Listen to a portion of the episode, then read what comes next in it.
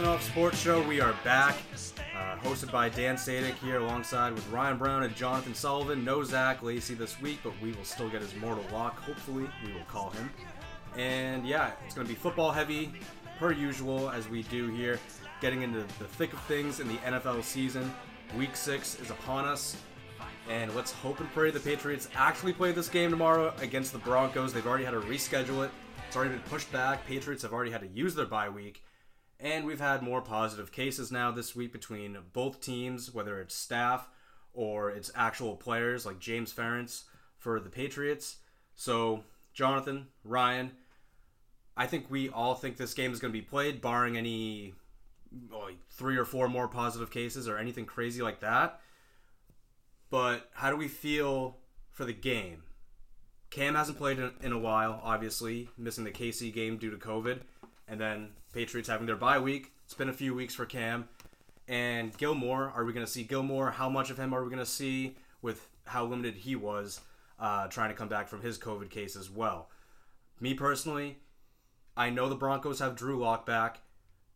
And I just mm, the Broncos they they do need a win. I don't see them getting it against the Patriots. I think the Pats win this fairly easily, close to like a ten point win. Nothing like a blowout, but they're home, and I think they're going to take care of things. The Patriots and the Broncos again. No Noah Fant, no Melvin Gordon, and yeah, I, I just think it's going to be a really really tough slug for the Broncos, and the Pats should be able to win this game handedly. Jonathan. Uh yeah, I like I like the Patriots this week too, Dan. Um, I you said you like ten points. I I agree. I like somewhere between two and three touchdowns. I, I think they're gonna cover. Two and three touchdowns. Um, you know they've had a lot of time off uh, since the Monday night game at Kansas City. Uh, although a lot of that time hasn't been able been able to practice in their facility, but I think that they're just gonna come out. They're they're healthy ish, like physically healthy. Their bodies should be well rested. Someone like Edelman, you know, we talked about him the last show. I think he really probably took advantage of that bye week, and I think they're going to have the Broncos schemed up well. Uh, no Von Miller for the Broncos. I don't think they have the best uh, run defense. I think it's going to be a heavy Damien Harris, Cam Newton running the ball. I mean, we know the Patriots are run first offense, and I just if the Patriots can score early and the Broncos are have to play catch up, I just don't think they have the offensive firepower to make it anything close. I think you could see Drew Lock, who I was a little bit maybe uh, too high on at the beginning of this year. little bit. Not as high as Lil Mike, but uh, Who's that? uh, he's a stranger. Okay. But I I don't think that he can keep up. And you mentioned Dan, no Melvin Gordon, no Noah Fant. That's probably their two best offensive players. Courtland Sutton already has been out for the for they're out for the whole season. So that's Yeah. probably their three best offensive players coming into this season are out. Phillip Lindsay's going to be back, so that's a boost for the Broncos. But He's. I just I just don't see how the Broncos can keep up with the Patriots. They're just they're just not a good football team. I know that we saw the Tennessee Titans come out of their basically two weeks off with very limited practices and drop a cool 42 on the Bills on that Tuesday night game. But I don't know if I can see the same thing happening for the Pats this week. I think this is going to be a, and we, we, we use this word from time to time on this show, greasy. I think this is going to be a greasy game. I I kind Nah. of think this is going to be a low scoring game where points are at a premium. I wouldn't be surprised to see rust from Drew Lock and Cam Newton. I think passing could be uh, a hard time in this matchup. And both teams are going to want to rely on the running game. Obviously, the Pats for sure. And in that case, I just don't think you're going to see one team break away from the other unless the turnover battle just tips to one side or the other drastically. See, I think the Patriots do have the potential, like Jonathan said, to really win big. Could very well go your way, Ryan, but like we're gonna see Damien Harris uh, and Cam Newton for the first time in this offense together, working. And if Damien Harris is what we saw against Kansas City, 100 yard rushing game, he was very efficient, had a, broke off for a few really big runs.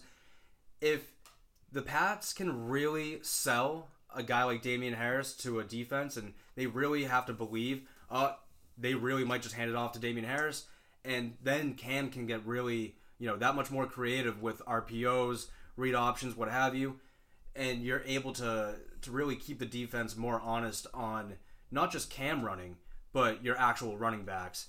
And obviously, we've seen a little flash from Burkhead here and there, but Damien Harris, that's a different story. What what he was able to do against Kansas City. So if that is going to be somewhat of a, a semblance, uh, a regularity in the offense, then Cam just becomes way more dangerous. And you know, yeah, they're going to rely heavy on the run on the run game. And if if Damien Harris again, if he's going to have that level of production or approach that level, then you got to ride with that. You you- have to because then just everything is that much more unpredictable. You can open things up when you want to. And one more thing, Cam will benefit from the rest too. I don't know if he did have any sort of like symptoms at all, but just his body in general. We all know how much of a beating he takes, uh, the way he plays the game. So any time off that he was able to get there and rest up his body, that's a plus. Even though he may be a little bit rusty. Okay, I- I'll give you that. That it's definitely a plus for his running game, but I think it's a minus for his passing game. He looked very good as a passing quarterback those first couple of weeks, and then now he hasn't played for three weeks. He's been Yeah. Well, I practi- tell you this, if you don't mind me jutting in. Huh. I think it's y- yes, I agree that his arm might not be as fresh as it would have been if he's been continuing playing. But as I mentioned earlier, I think this is a huge advantage for his number one pass catcher in Julian Edelman. That's going to be fresh, which I think will help offset some of the rust that Cam might have. that that will help, obviously. But I just I you haven't he's practiced very little the past three weeks. That's a good point. and yes, any rest can be can be good, but at some point, too much. When is it too much rest? Does that when does that become rust? And I I wouldn't be surprised if it took a half for the Pats offense to get going. Oh yeah, yeah. That's And if that's the case. I, I think this is this is gonna just be a back and forth game where the Pats are up like seven to ten points consistently throughout, and they're not really able to break it open until maybe the end. Maybe you get a backdoor cover, and then you get the way you want it to be.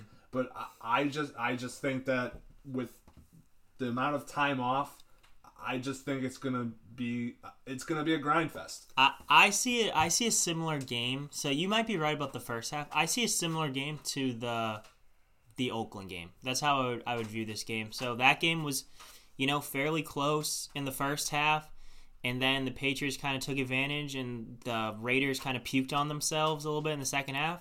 And I mean, I I basically see Denver doing the same thing. I I think the Patriots are going to be able to force you know a turnover or two. And if they can force a turnover or two and give them, you know, instant red zone opportunities, something like that, I think that they that's how they're they'll run up the score. And I think that's I mean, watching the Broncos play offense, I I think that's a definite possibility. Yeah, I just I just don't know if the Patriots are gonna be in clicking enough to execute on those set opportunities if they are afforded them.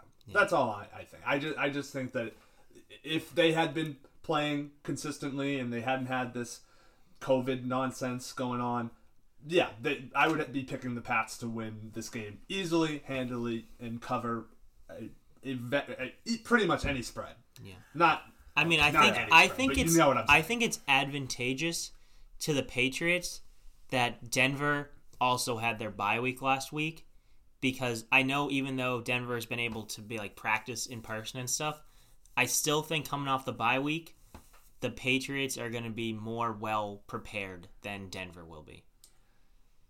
Potentially, yeah. And also the way we saw the defense play against an offense like Kansas City, the the Denver offense is a far, far cry from Kansas City. And like we have mentioned, they don't have their top weapons. So the defense could very well have a field day out there. Uh, could very well put up some points or really get you in prime field position to get some easy points for the offense because yeah, like I don't expect the Patriots to be able to put up a 30 burger, you know, over uh, even a team like Denver. I, you know, just not expecting that. That's not where we should be with expectation uh, levels. So if the you know defense is going to play how they did against the Chiefs, apply that to this game and you're home. Just a massive advantage for the Patriots because I did not expect the defense to be able to do what they did against Kansas City with the offense continuously shooting themselves in the foot and hampering the defense, constantly getting them back on the field without a ton of rest. Uh, that that kind of deal. So I think they're gonna score thirty points tomorrow. Very well could, very well could. It's just like like we've mentioned, you know, and with the break, it's just not something I'm here to expect. But again, I think they're going to be efficient, and there's no way Denver. I think you mentioned it first, Ryan or Jonathan. If the Pats get up by like seven to ten points, and the Bills have uh Bills, um, the the Broncos have to play from behind. I just don't see that offense being able to put up the same level uh, of numbers as the Patriots. And again, I said this last week. Uh, we finally get in a semblance of what the offense should have looked like from the get go if Damien Harris didn't have to go on the IR for the first three weeks. I think that's just a huge thing, a really, really huge thing. And he was very effective with bums like Brian Hoyer and Jarrett Stidham at the helm. So let's see it. Let's see the, the real thing complete. N'Keal out there, Edelman on some good rest.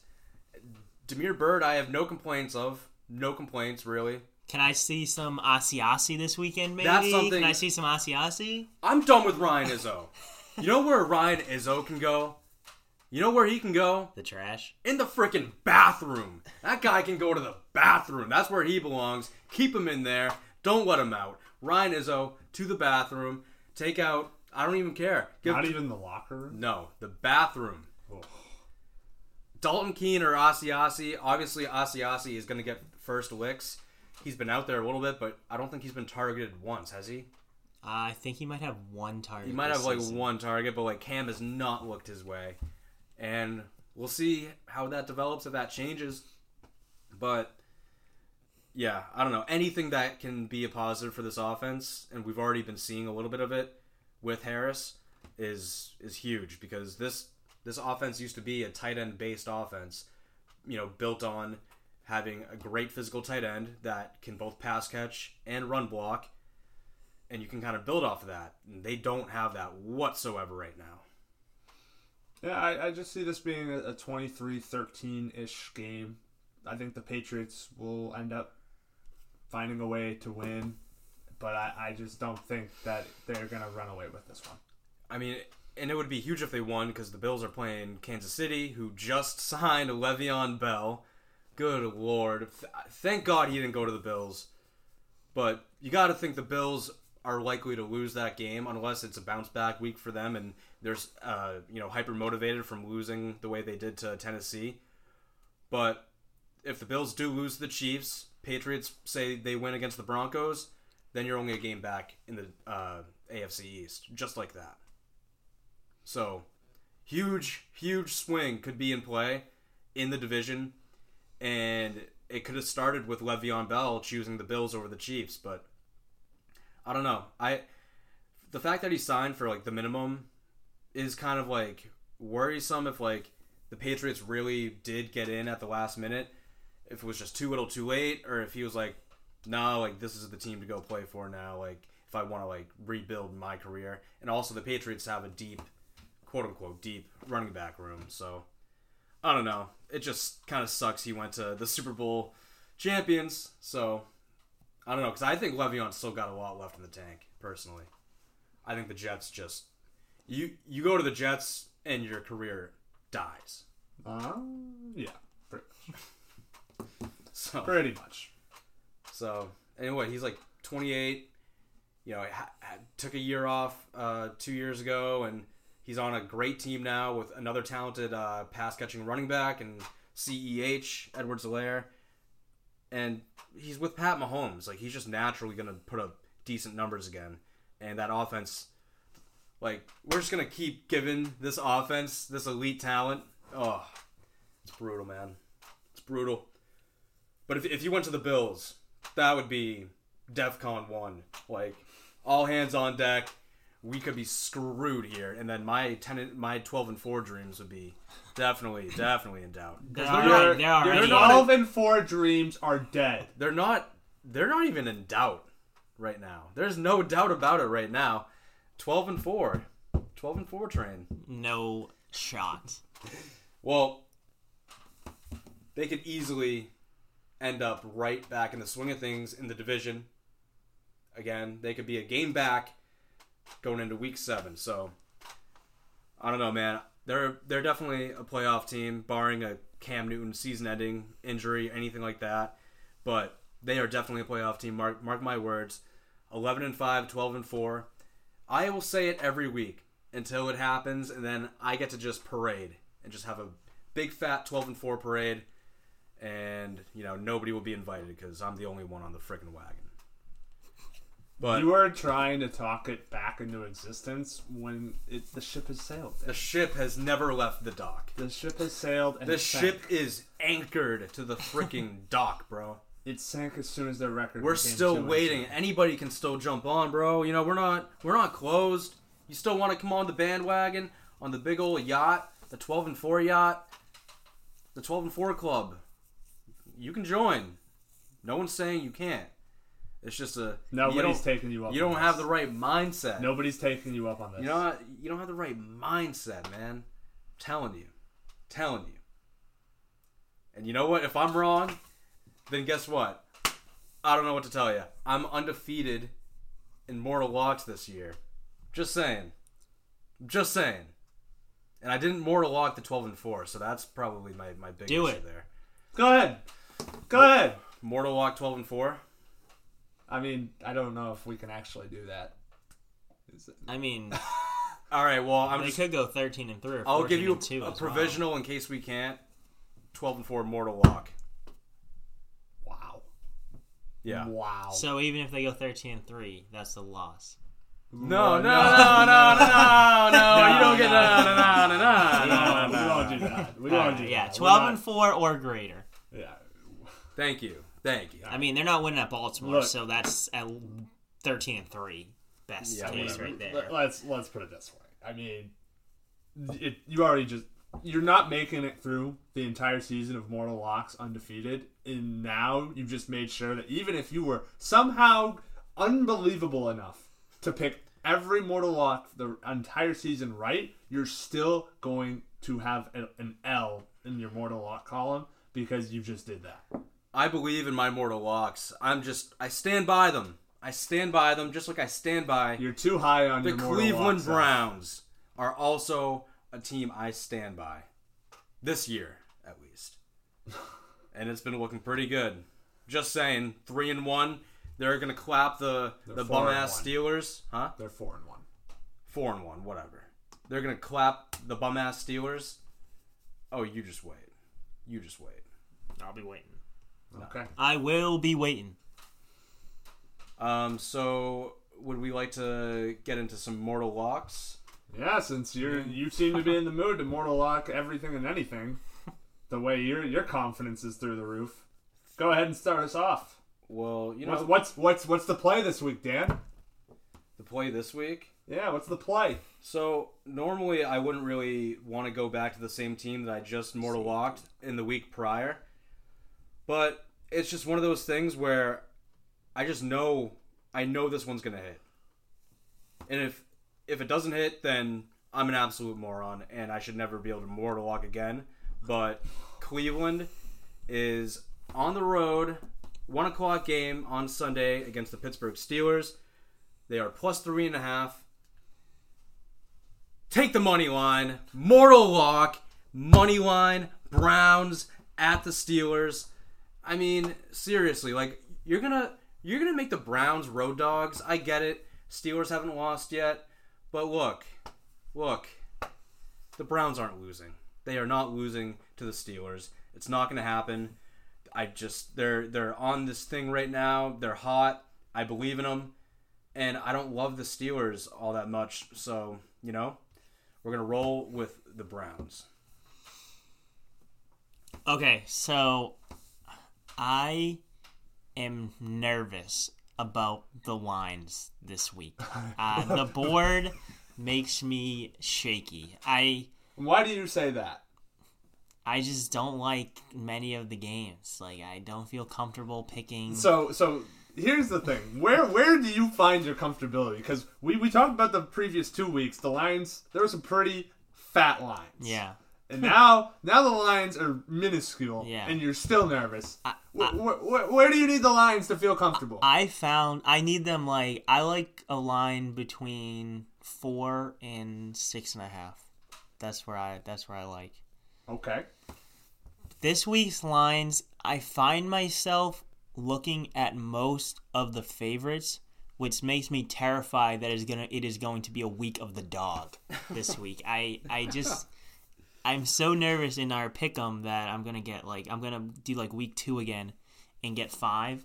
This week where no one is con- like I don't think like anyone is all that confident in the lines. I think if you say you're like have the utmost confidence in all your lines picks, you're lying. So this is the type of week where where I could either get you know single digits, or I could be pushing thirty, based on you know All right. Well. how it's going down. well, if but I'll tell you this: there's two games that I, I like. One of them is Detroit and Jacksonville. I like Detroit plus two and a half, but I just can't trust Matt Stafford and Matt Detroit Patricia. is minus two. and Yeah, half. minus two and a half. I, I like them to cover that at Jacksonville, but I'm not mortal locking it. I'm mortal locking this week the winless New York Giants oh. minus three and a half at home against the football team. This is the week they're gonna finally get a win. Oh no! They played Jonathan. they played the Rams, who are a good team, two weeks ago, and they kept it close with them. They played the Cowboys last week. The Cowboys needed heroics from Andy Dalton to pull it out late, and I'll have you know that that game was also tied up when Dak Prescott got hurt. So it wasn't like, you know, Dallas was cruising and then Dak Prescott hurt and the Giants, uh, you know, Came back. came back. Okay? They played two good teams on the road. Alex Smith is just he's it's a nice story. But as we saw last week against the Rams, he's just he just doesn't have it. Is, He, is it him he- or Kyle Allen starting? Because Kyle Allen was supposed to be starting if he's healthy. I think it's Allen. Oh, it's Pretty Allen? sure it's Kyle Allen. I still I still like the Giants. I still like the Giants. Kyle Allen is trash. I And Kyle Allen's trash. We we know that. He's garbage. Yeah. This is the week. You know, there's a reason why NFL teams it's so rare to see them go 0 and 16 or 1 and 15. There's a reason why most of them get, you know, you see the top picks it's normally 3 and 13, 4 and 12, 5 and 11 because these teams, especially division games, they know each other so well that I just think the football team, they stink. The Giants have been playing better the last couple weeks. This is the week the Giants get in the win column and they cover the minus three and a half as well. They win by a touchdown. Mortal lock. You lost me at winless team. I hate that pick. I mean, I don't, don't like it either. I'll tell you that I just don't like the board. I don't like the board. Uh, that's that's an excuse Like, train I don't- don't want to get on. The the Rams at 49ers, that is a rat line. The board will make you pay. That is a rat line. The Rams at the 49ers. 'Cause uh, Personally, I love the board. I have nothing but good, positive things to say about the board. like me and the board are, we're good, man. We're chill. Like we're just we're just hanging out. We're just guys being dudes. You, on the other hand, every other week. Ooh, the board, the board. You know what the board's doing? The board's sitting there, Yeah, Dan. ripping a cigar, when, when Dan, laughing his Dan, ass off. At Dan, you.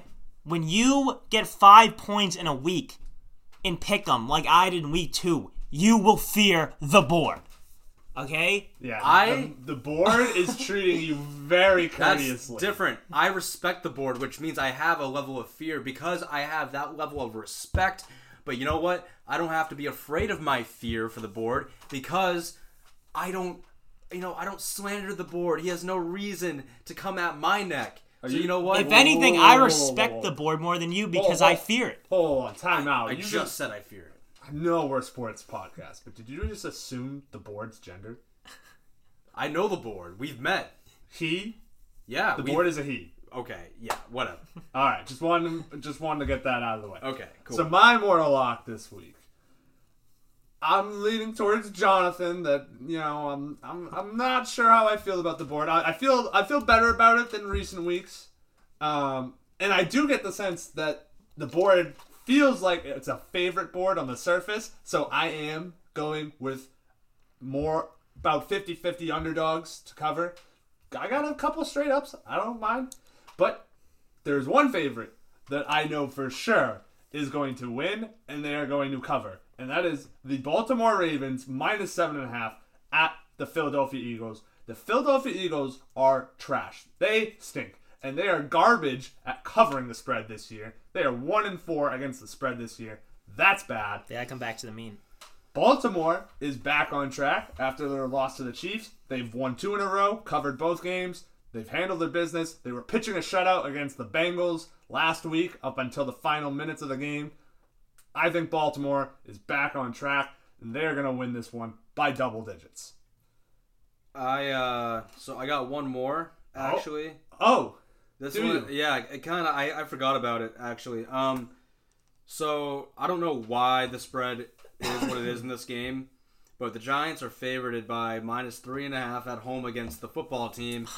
the Washington football team, money line, mortal walk. Ooh, Put it on money the board. line. We're going double money You're line. going 0 and 2 this week on Mortal Locks. Oh no! double money line, rat dog dinner. Oh, So we got Cleveland money line, their dogs by three and a half, and then we have another three and a half dog on the road. The Washington football team. The Giants are trash, and they're playing at the worst stadium in the NFL, maybe in the NFL history. MetLife. I'm rooting for the turf. MetLife Field might be the single worst sporting complex that has ever been assembled on this planet. It is the worst. The Meadowlands is oh you couldn't pay me to go back there. Okay? so yes, and I have personal beef, but that's a Same. different it's a long Same. story for a different day, for a different pod. But nonetheless, they're playing at that trash ass field. And the football team, they're not gonna lose that game. I don't care if it's Kyle Allen. I don't care if it's Freddie freaking Kitchens behind uh, as a, as the quarterback. The football team's gonna win. Okay, the Giants are trash. Joe Judge, he's gonna be fired within I don't know a calendar year. And yeah, I, I'm sorry, sorry. I, I actually just remembered that I also have a second mortal lock this Oh, week. uh, see, it's it's actually. That Pittsburgh at home against Cleveland, Oh minus three and a half. God! All right, See, Baker Mayfield. don't you hate when you forget your, your this mortal loss? this Fendi, sucks, this it? guy is garbage. Really He is four, going four and one. yeah garbage. Yeah, he's garbage. garbage. Yeah, you'll see tomorrow. He's garbage. The Steelers got a Really. good defense. Chase Claypool, goated, fluke game. gonna cook. Juju, Diontae Johnson, dead, but we will cut him some slack. All right. The big boy, Big Ben, he owns the Browns. The Browns are for will forever be uh, the Steelers' little brothers, and that is going to be on instance tomorrow. And I'll even put a, a blizzard bet on it if you want for First, both for both games. first Blizzard bet. Wow, I don't think we've ever had a Yeah. DQ Blizzard bet on. The I don't show. think we've ever had a double fade on the show. Not one, on but the board. two fades. on the A board. blizzard bet. on the board for both. Yes. So it's got to be 0 and 2 or 2 and 0. If it's a if it's a split, then it's a it's, wash. it's a wash. Yep. I mean, thank you for the blizzards. No, thank you it. for the blizzards. thank you. No, thank you. Okay. Well, you just pointed to yourself. I, so Thank you. Okay. Well, this people can't see the visual, so they have well, no I idea. Can. I'm triggered. um, yeah. So, all right, that was uh, that was pretty toxic. Uh, I'm glad we got all of that off off of our uh, our chests. Uh, you so- know, before we move on, Oh Jesus. you guys have inspired me. I do not like to double dip. I don't. But in a week where everyone's doing it, I feel like I have no choice but to join in on the fun. Oh, So here- God. Here is a here is a fantastic double dip for you. We're Mortal Lock in Baltimore minus seven and a half. That's definitely hitting. You know what's also hitting? Green Bay. It's a pick 'em, but guess what? They're not losing. They're not losing. Par- so parlay them with Baltimore, get more money. Green, responsibly, sure, but get more money. but get more money Bet the house responsibly. because I I Fendi. mortal locked Tampa Bay last week. That did not work out. And the the way that it went down just really irked me. And so I feel like I have I have to go for revenge and who better than to get revenge for me than Aaron Rodgers and the undefeated Green Bay Packers coming off a bye week. They're gonna. They had two weeks to prepare for this matchup. Two weeks, two dubs in Mortal Lock. So uh, Ryan, that's a good pick, and I'm not. I'm not going to challenge it because No, you should take the Bucs. I, I- dare you to take I- the dude. Bucs. Do a th- triple mortal Lock. you see, I would, but when I fade someone, it's because I actually genuinely believe in that pick, man, and I can't do it. I have a shred of integrity for this. I will not fade Ryan because guess what? I believe in his pick. I think it's a damn good pick. You know what, Ryan? I think you're going to win both of your mortal locks this Wow, week. Congrat- I, I appreciate. it. Congratulations on going 2 0 this week. Well, I Oh, I. I agree. Oh. I agree with the Green Bay pick. I do agree with the Green Bay pick. But you know that this Eagles team will be the death of me this year. It will be the death o me this year. They're a bad team. I don't So what does why. that mean? What does that mean, Jonathan? I still think they Oh. can lose by like six or a touchdown. Does that- if does- they I'm not no, I'm not more locking it. No, I'm not I'm not more locking it. Oh, so Um, you, you believe, but you don't believe enough. I yes. Yes, I'm scared, Brian. I'm scared. Okay, I'm scared. To, uh, hand up. I'm scared of the Eagles because they've disappointed me. We know what they did in Week Two against the Rams. They did trash. Then they came out and won at San Francisco because that San Francisco team is garbage. Then last week, I thought they were gonna pull up the money line for a second, and they didn't even cover. The worst. They're the worst. I mean, Carson Wentz is just not a franchise quarterback.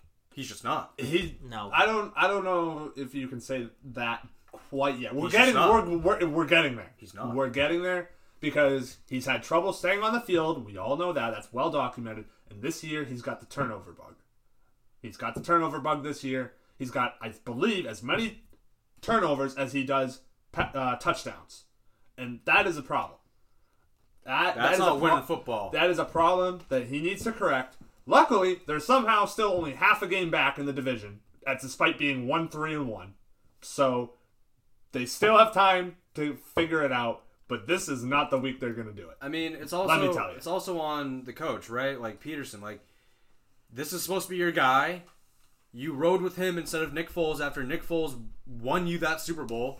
Carson Wentz has not won a playoff game in his career. So like, I, at some point you either have to coach that out of him, or whatever. He hasn't developed ever since he tore his ACL. He just has not been the same guy.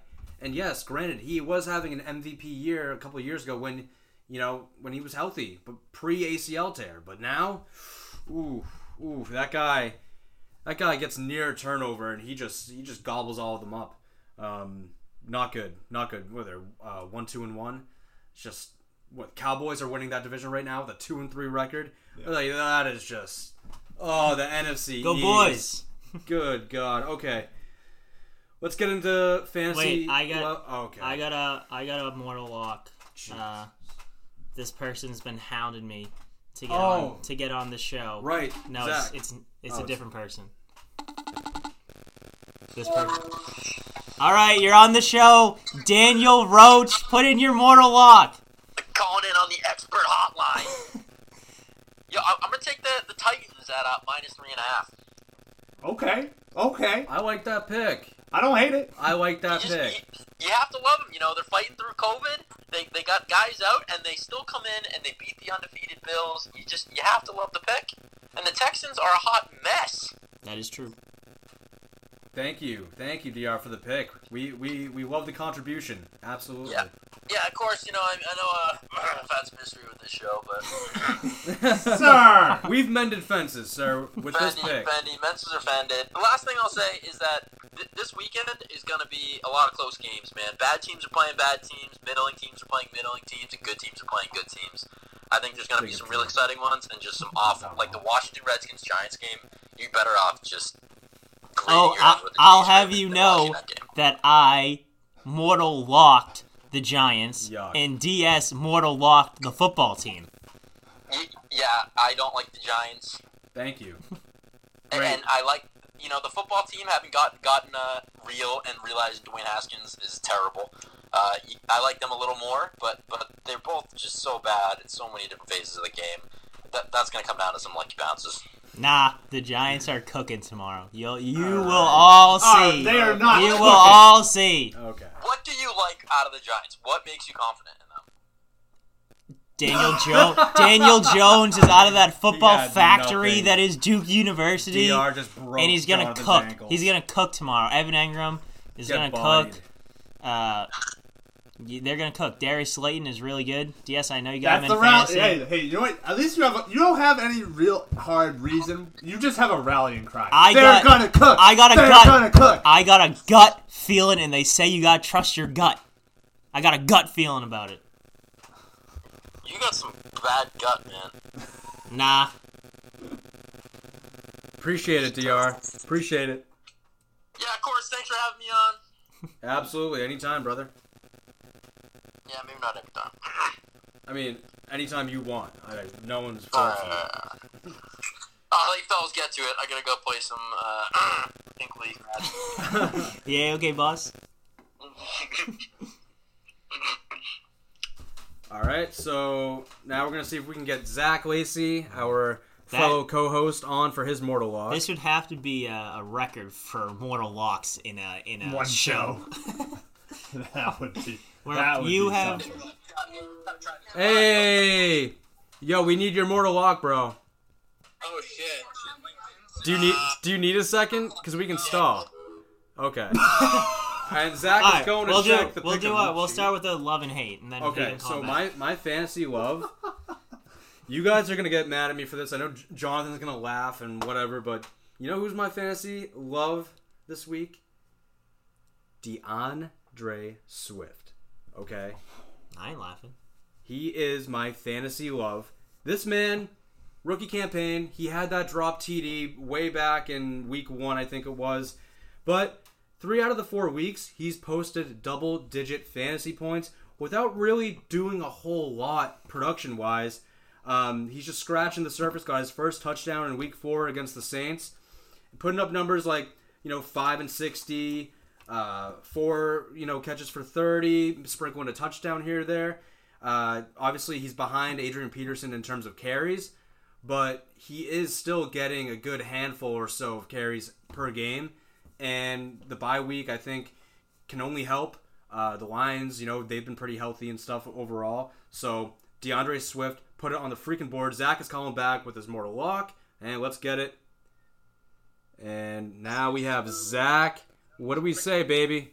Um, we got Washington money line. Yes, I love that. We love that. Gonna dominate. The Giants suck. and uh, um, Adam Thielen, love, and Ju- Juju hate. Thank you, Zach. Thanks. Good All luck. right, peace. So, just another. I mean, you must have known that because you're his lapdog. I didn't so- know that. I didn't know any of that. He had it. Inside I called him. Yeah. I called him right, and then he literally, oh shit, mortal luck. He hangs up. Definitely went to the Sheets app real quick, checked our uh, all the uh, the lines, all the spreads, and then he was like, oh, Washington football team. Yeah, they're gonna pounce on the Giants. The Giants are trash. Um, so So let's reiterate. He he went with the football team. Yep. Straight up, mortal lock. So we might have to ask if he wants in on that Blizzard bet. yeah, Um, but Uh, his fancy love, I believe, was Adam Thielen, It was. who was going up against the Falcons, which is the most porous defense in the league. Uh, so you can't. I mean, obviously, if you have Adam Thielen, you're starting Adam Thielen. But that's a pretty good uh, daily fantasy play. Can't hate on that. Uh, I assume if he's fantasy loving him, he's expecting a 30 burger out of him. Um, so, but that's certainly within the realm of possibility going up against the Atlanta Falcons. And I believe his fantasy hate was Juju Smith Schuster. Yeah, it was. Um, He must be in- on the Browns train with you. He's Dan. on the Browns train, clearly. he must not think it's going to be a shootout, or if it is, that Juju's going to be doubled and isn't going to is going to be held in check, and that guys like James Washington, Claypool. and Claypool Is is are going to go. is off. Denzel Ward healthy for Cleveland? Is he I playing? do not know. Because that that I would assume that uh, Ward would be matched up with uh, Juju, so that Mm-hmm. you know Ward's one of the better corners in the league. So yes, Dan, continue. Uh, D'Andre Swift is your fantasy love. Yeah, so like again, he's put up double digit numbers and three out of the four weeks he's played. He's coming off a bye week. He's coming off a 15.2 uh, performance in PPR leagues against the New Orleans Saints. Not saying that's you know anything crazy special, but hey, he's not a guy that was taken high. He's a rookie. Uh, he's obviously second rank in carries behind Adrian Peterson. But as I was saying, he's still snagging about close to a handful of carries uh, per game. And going forward, I think he's building that. He is their main pass catching back. That's what his role is mainly right now. Then sprinkle a few carries. So kind of like a James White role. Um, that's kind of how they're using him. So I think that role is only going to have more of a ceiling to expand to as the year goes forward. And this week against Jacksonville, I believe they're 25th uh, ranked against running backs. Um, yeah, I love D'Andre Swift. Uh, kind of a slow start for him uh, for the year, but I think he's got a good ceiling going forward. John. All right, uh, my fantasy love this week is going to be a player who has been very disappointed, uh, very disappointing to his governors this year for where he was drafted. He was probably drafted either as your wide receiver two or your flex, and he just hasn't been putting up those type of numbers as he has in the past. But I think this is the week he gets back on track, and that is wide receiver T.Y. Hilton for the Indianapolis Colts. Okay? He was very bad to start the year. Last weekend against the Cleveland Browns, he had his highest receptions, he had his highest yardage, he had his highest target share, and he also dropped a touchdown, uh, which would have made him have a very nice day uh, against a bad Cincinnati Bengals defense that I saw the Ravens played well against. Um, the the week before that, the Jaguars DJ Chark worked uh, this uh, Cincy defense. I just uh, I love T.Y. Hilton this week. Love him. Okay.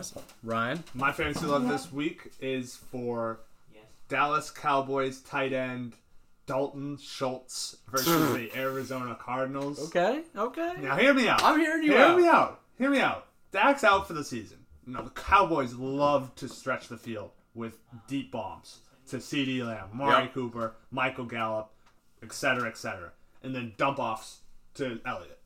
I think with Dalton now at the helm for the rest of the year, you're not going to see those down as many downfield bombs. I think you're going to see more medium, intermediate passes. Short passing game is going to have to get more involved. They're going to get a little bit more conservative with the play calling, at least for the few first couple of weeks to get Dalton into the swing of things. And I think that usually, usually, when you get a, a new quarterback coming into the offense, they love them some tight end. That's their safety net. And I think that Dalton Schultz has a real good chance to develop some camaraderie with Andy Dalton here. And I think Schultz is going to be a tight end one this week. I think that he can easily push for double digits in fantasy this week. Um, I, I just, I just really think he's going to get more looks than he has been. He's been hit or miss. He had two two really good weeks, three mm, pretty pretty meh bad weeks. I think you're going to see more consistency from Schultz going forward, and I like Dalton Schultz as a tight end one this week. All right. So, all around for the fantasy love. my fantasy hate. I was trying to hold off on this, but after last week, I've I, I, I have to put this guy on my fantasy hate list, and it's Hayden Hurst. Hayden Hurst, you know, overall, he's averaging uh, just about nine fantasy points per game, which on the surface you- you'd say, oh, that's that's not that's not terrible for a tight end, but I mean, he's been wildly inconsistent. His best performance by far came in week two against Dallas, the game they blew, the one that you know was by far the team's best offensive uh, output in general. Um, and he had five for seventy-two and one touchdown, and that's great. You know, I don't always need that touchdown, but the fact that he's only eclipsed double digits uh, once, and it was back in week two, and he's coming off of uh, three weeks of 7.1, 9.1, and 2.8 against Carolina, with only two catches for eight yards.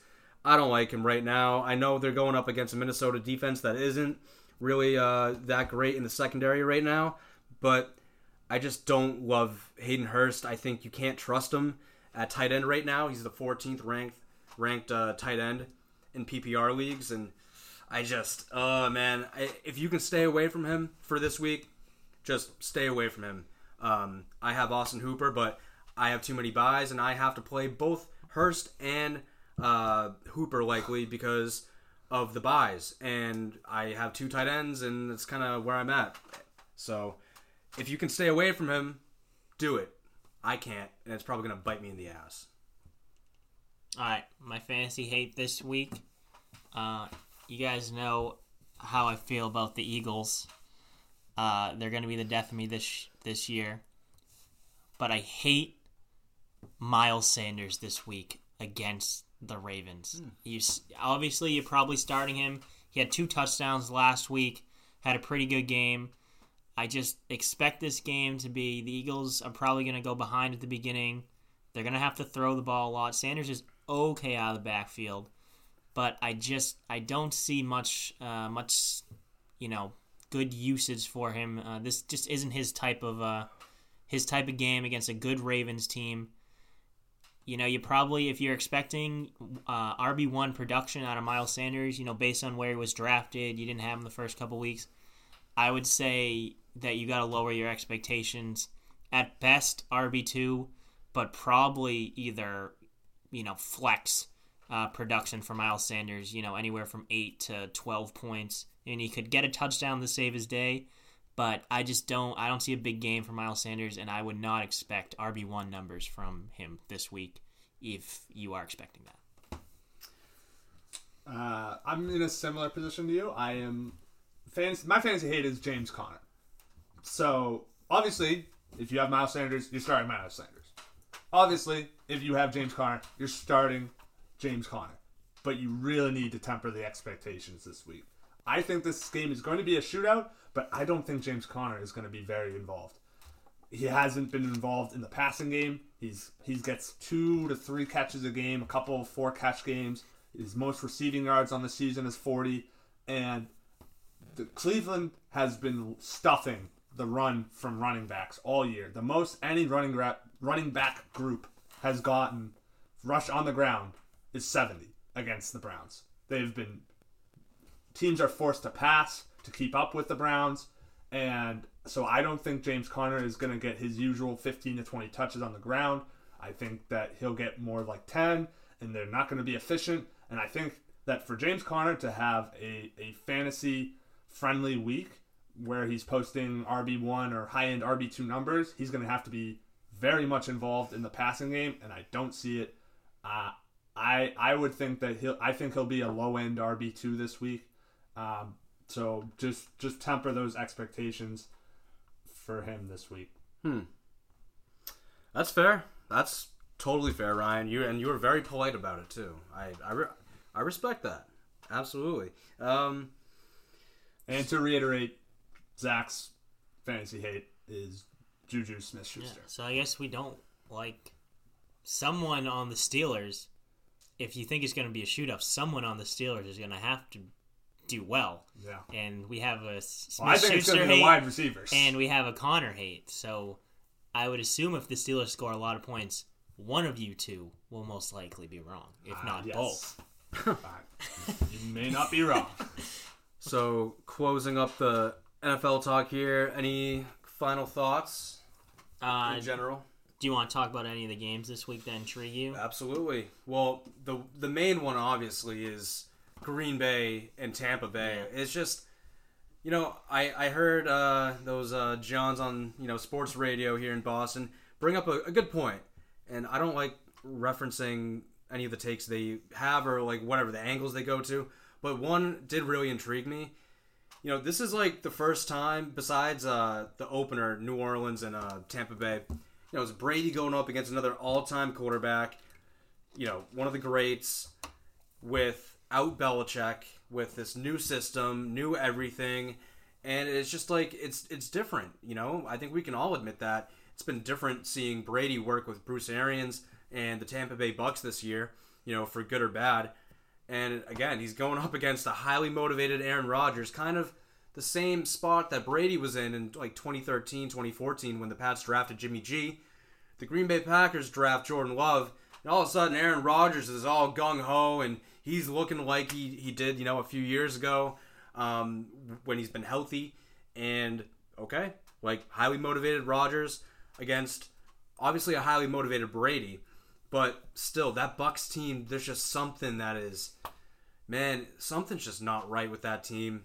And I think part of it is the coaching and the fit. I don't think it's the right fit. I thought it would be a great fit. It just doesn't feel that way. And that's why I didn't go against Ryan in the Mortal Locks. Because you know what? The Packers are good, and the Bucs right now, they stink.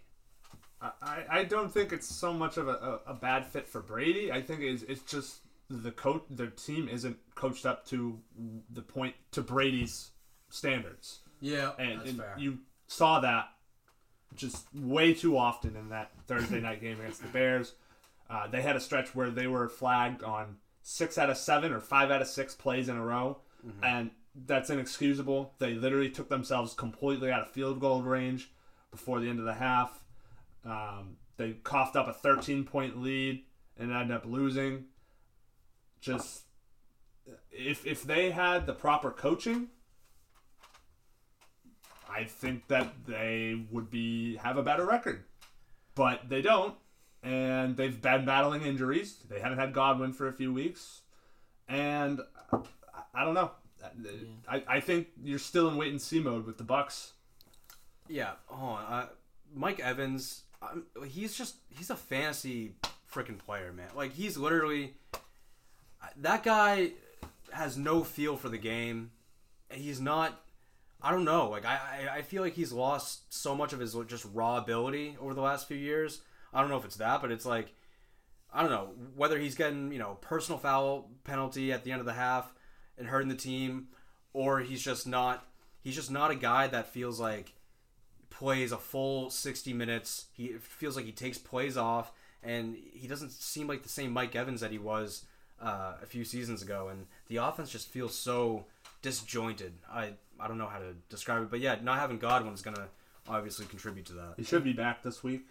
Evans is a game time decision though, Yeah. and so is uh, Scotty Miller.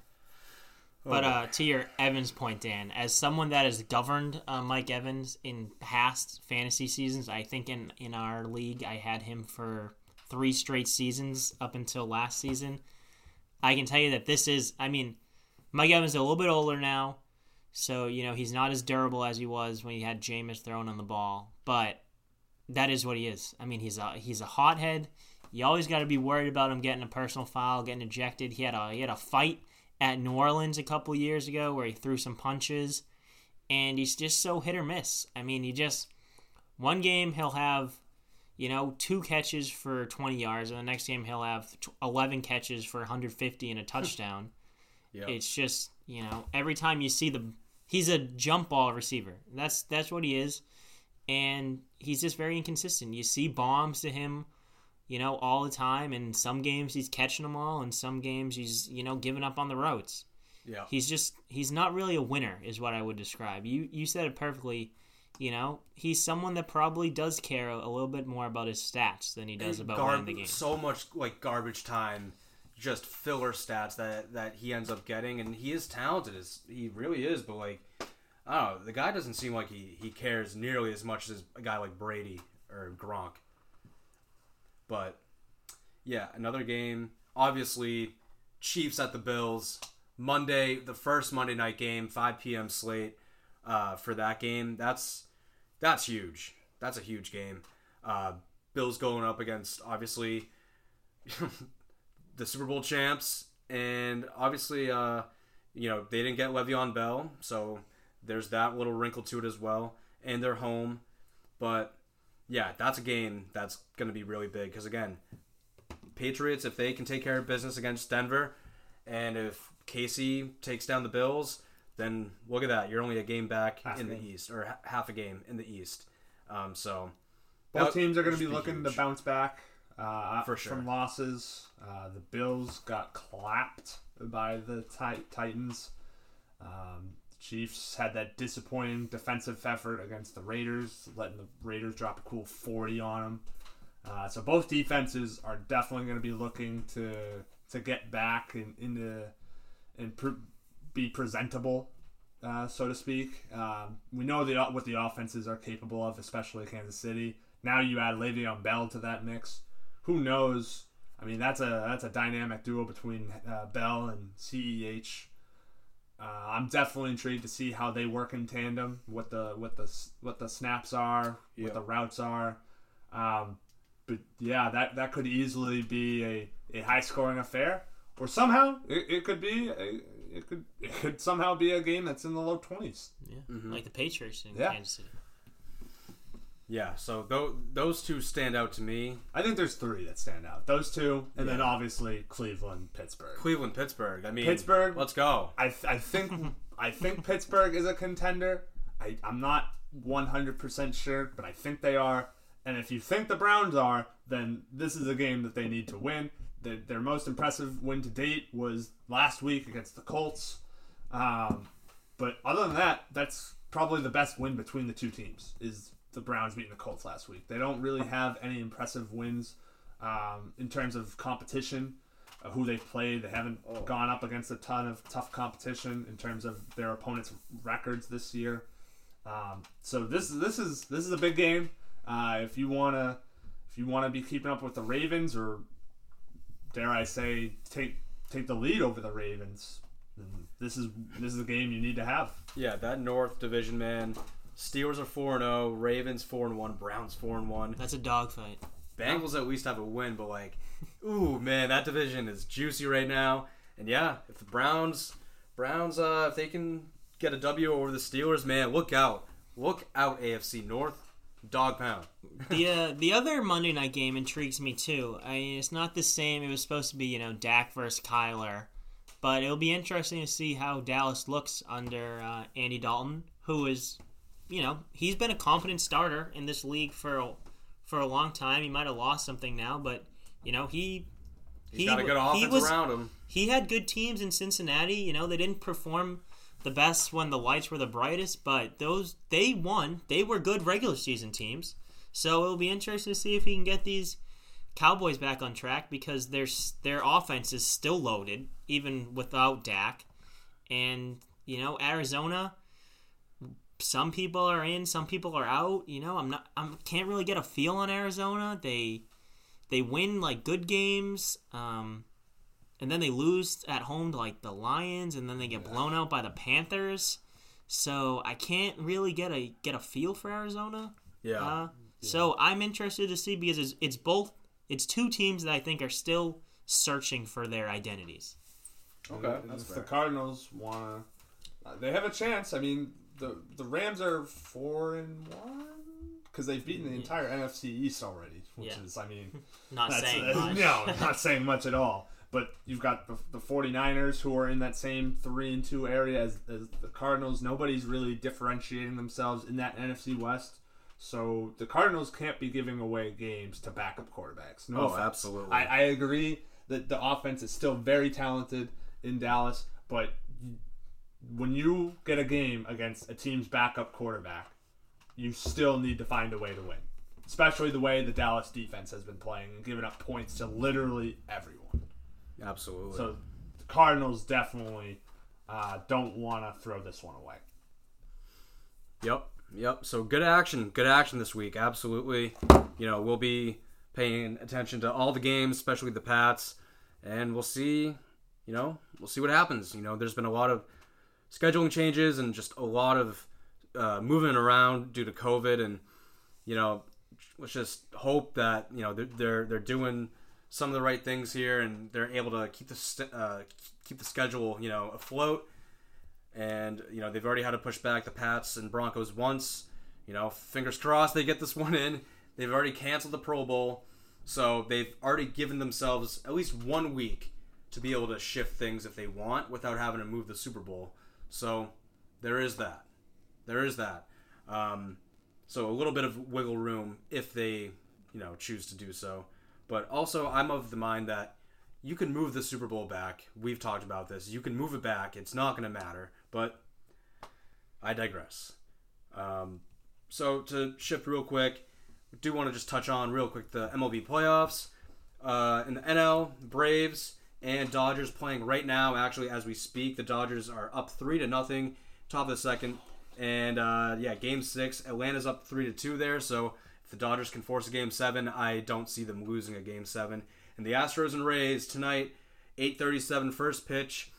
The Astros could become the first, uh, the second team rather, to come back from a 3-0 deficit in the playoffs. The Rays could be the second team to allow that to happen, and uh, I think we all have a feeling of which way that's going.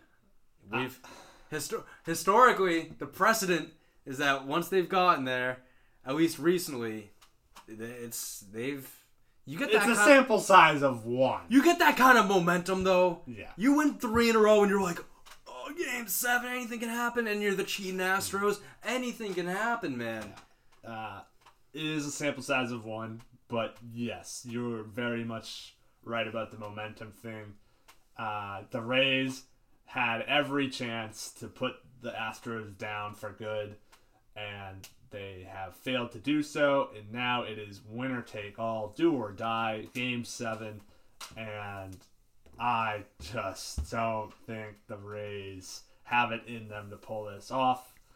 Um, I, I I just don't see it. I I I hate that a, the Astros are gonna find themselves back in the World Series again after all The third time in the four years. nonsense and the cheating and the bullshit. But I mean that They're gonna win. there, there's I I do not see how they lose at this point. It's it's I Those Stros. it's better for baseball. That's it is better for will baseball, but I would be sh- I, I don't know, man. I'd just be shocked if the Astros blew it in a game seven I'm at just, this point. I'm just saying, Rays and Braves would be a tough sell. I'm all in on the Astros. As See- a as a troll. see, like I'm I o- just want to see like all you ba- like the baseball stands on like Twitter. Yeah. I just want to see them like the Kravis of the world, Lil B, Lil Mike. I just want to see them weeping. Okay. I want to see them weeping. Well- I want to see the world burn. Yeah, I just want them to. I at this The rate- Astros, the sorry, No, that's fine. the idea. I mean, I know that people are going to put an asterisk on it, whatever, but I don't know. How can you say the you know the Astros? You know they stink if they don't if they don't cheat. They're they're awful. None of their players are good, and now they're going to win a World Series. Well, Makes you think. No, see, I'm okay. See, because this World Series is fake, it is the fakest it could possibly be. You played, you played a hundred games less than you normally do in the regular season. You played so many double headers. You flip flopped games around. You played seven inning games. Yippee! Skip to my Lou. Freaking, that's fake. It's a fake season, fake World Series. And you know who exactly deserves to win a fake World Series? The fucking cheating Houston Astros. Whatever. Give them the fake title. Give it to them. They deserve a fake title because that's what it is. Everyone will tell them it's fake too. And because they're a bunch of D bags over there right now, at least they've been acting like it, like they will just completely keep being the heel. Like that is it. Carlos Correa is ultimate heel right now. Like that guy cannot be more hateable. Um, so whatever, you know, if they win, so be it. So this is how I view the the pandemic playoffs for at all the leagues. If because obviously they've altered the format so that more teams made the postseason, and they had obviously MLB had to condense their season because they couldn't get their act together, uh, squabbling over money. But my mindset for the, the championships is if you would have made the playoffs in a normal season and you win it, like the Lakers, Yep. like the Lightning, Yep. I'll give you that. That's a fair title, in my opinion. But if you weren't going to make the playoffs in a traditional year and you go on, you sneak in because of a change in the format and you win go on to win it all, I think that's fraudulent because you had no business being in the playoffs to begin with and you needed a pandemic to get you into the playoffs this year and then you go on and win it. Yeah. I, It's a- I don't know. That's fair. That's It's a- how I see it. It's a fair criticism, but I would what I would also say to that is like just just you know to play devil's advocate because I'm mm-hmm. a troll for the baseball season this year, is that last year's champion in the legit year, the Washington Nationals, they were one of the one of the worst teams in baseball. I think after the first 60 games, I think they were under 500, and they wouldn't have made they wouldn't have made the playoffs in uh through 60 games, you know, and they went on to win the World Series. So you know, maybe if we're in a 162 game season, yeah, the Astros start off slow, but who's to say they don't You do what the. Nationals do? Yeah, it's true. right. You'll never know. But going off of what we saw, they would not have made the playoffs. If you ex- extrapolate their record and project it to 162 games, it's still below 500, and it's still ass. Yeah. It's they have less than 80 wins in a 162 game season. You're right. You can't just assume that they would be playing the way they played that first 60 for the last 102. Well, that's fair, but I mean, all right. So it's a You short. can, you can only you can only deal with what you were presented with. Exactly. So they were given 60 games. Guess what? You know, it's just yeah, exactly. You're given what you're given. You got to work within those confines, and yeah. So but no, basically, my, my I, I understand is- the point. Yeah. So basically, my thing is, if if anyone else wins the World Series, I'll give it to them. That's a fair that's a fair championship. If the Astros win it, mm, I don't know about that one. I don't know about that one. Fair, fair, fair, fair, fair enough. Any any uh, final closing thoughts here, fellas, before we wrap things up? if the Dodgers also force a Game Seven and they make it to the World Series, and we get Dodgers Astros rematch, oof. That'll be amazing. I, I I would love to see what the ratings will be for that. I will have you know that I've said it at the end of every show. This is the last Saturday without Big Ten football. the Big is back next week. Let's go! That just brought a smile to my little face. Thank you for that, Jonathan. You're welcome. Well, that is our show. Thank you all for tuning in. We will see you next week. We'll see you on the live show too, Wednesdays 4 to 5 p.m., 91.5 WBIM, and we always post the online stream as well at Mouth and Off Radio. And again, it's been the Mouth and Off Sports Show Off Air Pod with Ryan Brown, Dan Sadik, and Jonathan Sullivan. And we had a guest appearance from Zach on location from Parts Unknown. Um, he was still able to get his mortal locks in NDR. And, a And- guest caller. and guest guest caller Dan Roach uh, giving his mortal lock as well, and some commentary on his picks as well. So thank you all for listening. We will see you next time. Go to go to go to go to Fuck you, go fuck to you, go to fuck go you, to fuck go to you. go to go West Virginia, Blue Ridge Mountains, Shenandoah River. Life is old there, older than the trees, younger than the mountains, growing like a breeze. Country roads take me home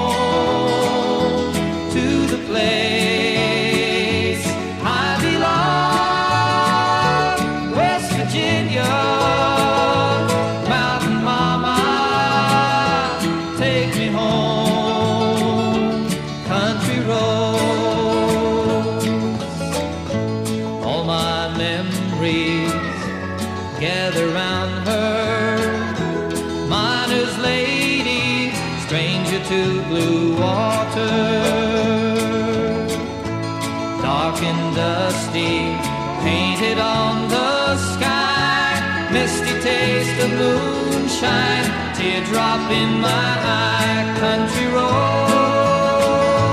Take me home to the place.